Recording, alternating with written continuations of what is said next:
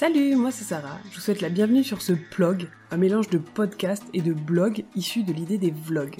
La différence avec un podcast classique, rien n'est préparé. Je m'apprête à vous parler pendant 12 minutes, qui est selon moi le temps idéal puisque c'est la durée de mon trajet maison-boulot. L'objectif, tenir un carnet de bord de ma thèse et j'espère réhumaniser les doctorants car oui, même après Bac plus 5, on reste des humains. Bonne écoute! Comme promis lors du dernier épisode, aujourd'hui je vous parle de l'organisation que j'ai décidé de mettre en place. Comme je vous l'ai dit, j'attends les retours sur mon projet de thèse et donc en attendant, j'ai pas envie de me tourner les pouces, donc je continue de lire plein de choses sur l'organisation, etc. Et j'ai aussi décidé de commencer à poser des choses de mon côté. J'ai eu la chance d'assister à un séminaire sur un des outils indispensables de la thèse, un séminaire qui a eu lieu en interne sur le Discord de Bien dans ma thèse grâce à Lucie, donc Lucie la moyenâgiste sur Instagram. Et ce séminaire, c'était sur l'outil Zotero. C'est un outil que j'avais déjà décidé d'utiliser. C'est un outil qui permet de gérer sa bibliographie, de gérer toutes ses références bibliographiques parce que, en principe, on lit beaucoup et on a envie d'avoir une bibliographie propre. Enfin, on n'a même pas trop le choix parce que ça fait partie de la rigueur scientifique nécessaire. Donc, cet outil-là permet de gérer correctement des centaines et des centaines de références et de les ressortir de manière toute belle, toute propre.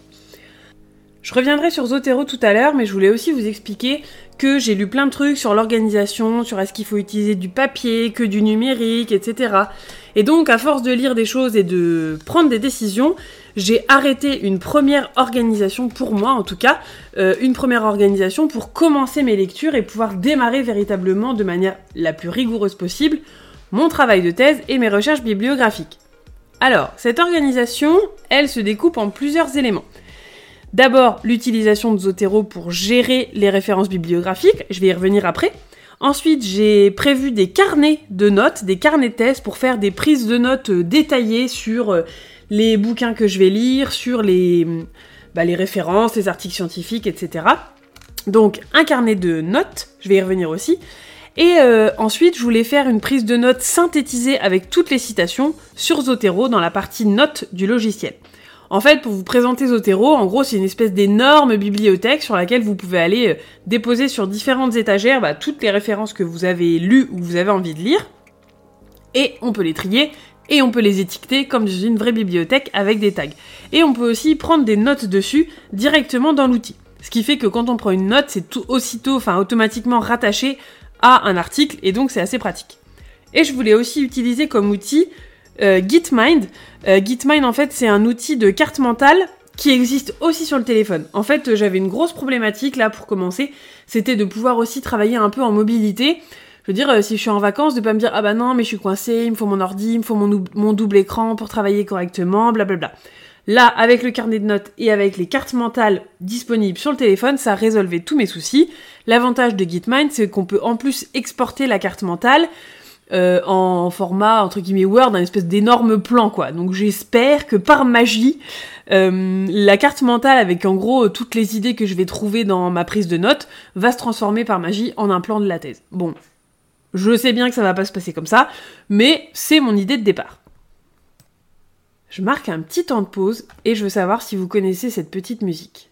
Tintin, tintin, tintin, tintin, tintin.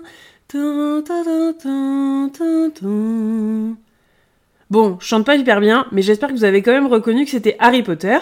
Et on va y venir. Pourquoi cet épisode s'appelle-t-il Harry Potter ? Eh ben, je vous explique tout de suite. Pendant le séminaire sur Zotero de Lucie sur Discord, elle a expliqué qu'en fait, pour rendre la gestion de la bibliographie un peu plus fun, un peu plus sexy, un peu plus marrante, elle a mis en place une métaphore. Donc en fait, ces étagères de la bibliothèque virtuelle, elle leur a donné des noms un peu rigolos.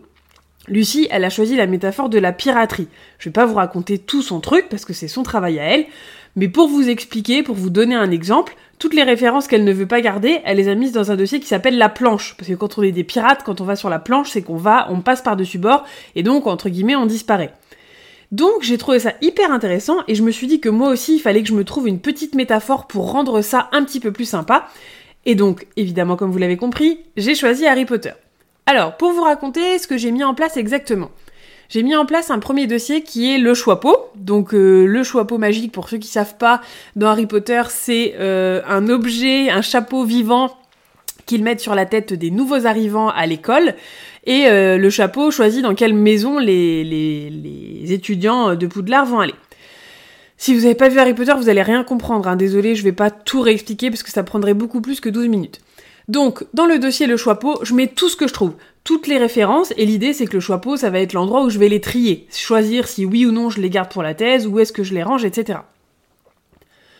Ensuite, la deuxième étape pour une référence, si elle est sélectionnée, c'est d'aller chez Madame Pince. Madame Pince, pour ceux qui savent pas, c'est la bibliothécaire de Poudlard dans Harry Potter.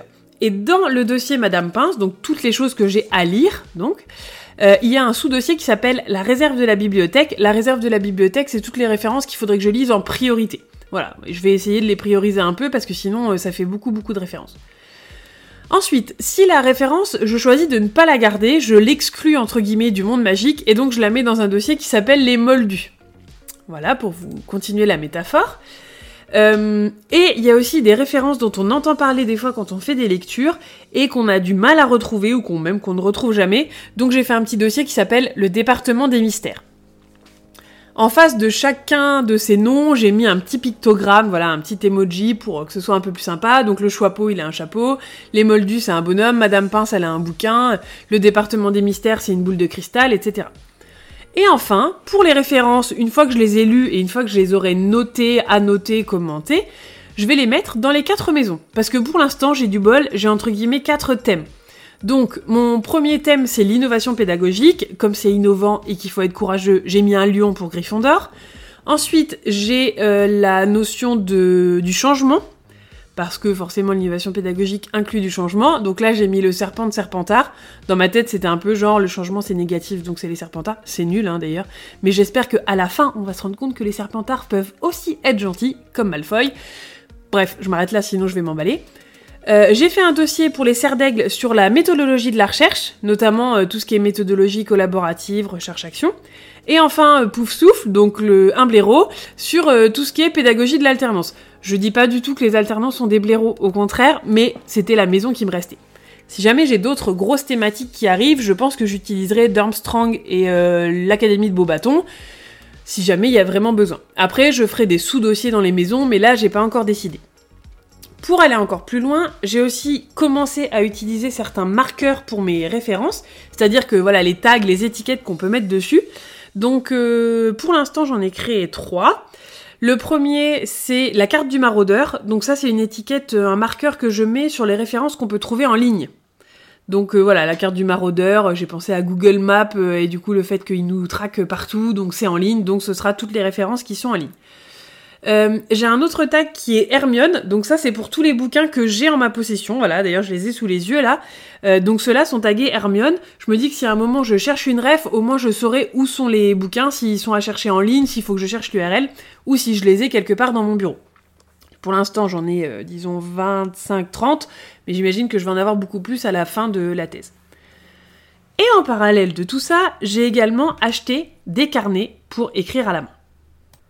Pour ces carnets, j'ai décidé d'utiliser les animaux possibles dans... Enfin, les animaux, voilà, les créatures fantastiques qui sont possibles dans Harry Potter. Donc, j'ai acheté des carnets A5 chez Oxford avec des spirales. Et donc, le premier carnet s'appelle le centaure. Donc, voilà, j'aurais pu l'appeler Firenze, mais je me suis dit le centaure, c'est sympa. Donc, j'ai mis un petit dessin de centaure dessus. Et je taguerai également, quand je vais avoir pris des notes sur des références... Dans Zotero, je taguerai aussi Centaure. Comme ça, si je cherche des notes plus précises sur une référence ou un document, je saurai dans quel carnet chercher. Parce que j'imagine que je vais avoir plusieurs carnets au cours des 3 années. Donc voilà, j'ai pensé le Centaure, après il y aura l'hippogriffe, après il y aura, etc., etc. J'ai paginé l'ensemble du carnet, je me suis fait un petit sommaire pour me souvenir, et donc aujourd'hui, j'ai commencé à remplir ce petit carnet. Donc voilà, j'ai réécrit un peu... mes premières idées, donc la première problématisation dont je vous ai parlé dans l'épisode précédent, avec la date, un peu les objectifs de mon mémoire, un peu mes hypothèses, qu'est-ce que j'ai imaginé, etc. Et aussi les premiers concepts à étudier, donc j'ai réutilisé un peu mon code couleur, c'est-à-dire que le concept innovation pédagogique, je l'ai mis j'ai mis orange pour le jaune de Gryffondor. Tout ce qui est méthodologie, j'ai du coup mis marron pour l'aigle de Serdaigle, le changement en vert et tout ce qui est pédagogie de l'alternance en gris. Je sais que c'est bleu normalement et tout, mais j'ai décidé de faire comme ça. Et puis comme c'est mon travail de thèse, bah en fait, je fais bien ce que je veux. Et j'ai commencé à prendre des petites notes, à avoir des petites idées, tout ça. Donc voilà, 3 ans avec Harry Potter. Je pense que ça va le faire parce que je suis vraiment une grande fan depuis très longtemps. D'ailleurs, merci maman au passage parce que c'est grâce à toi. Voilà l'organisation que je pense utiliser.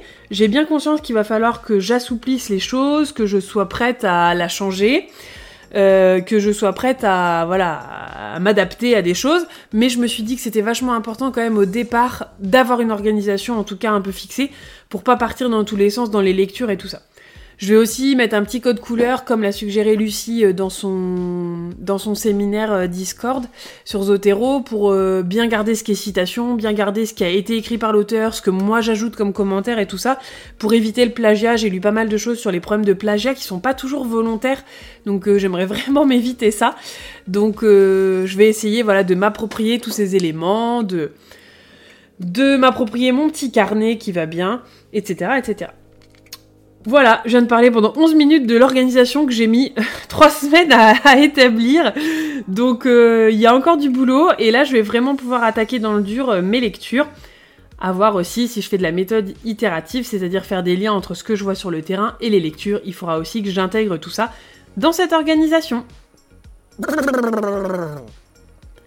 Ah, au fait, j'ai ouvert un compte Instagram qui s'appelle Plog de Thèse et vous pouvez aussi me retrouver sur LinkedIn. À bientôt!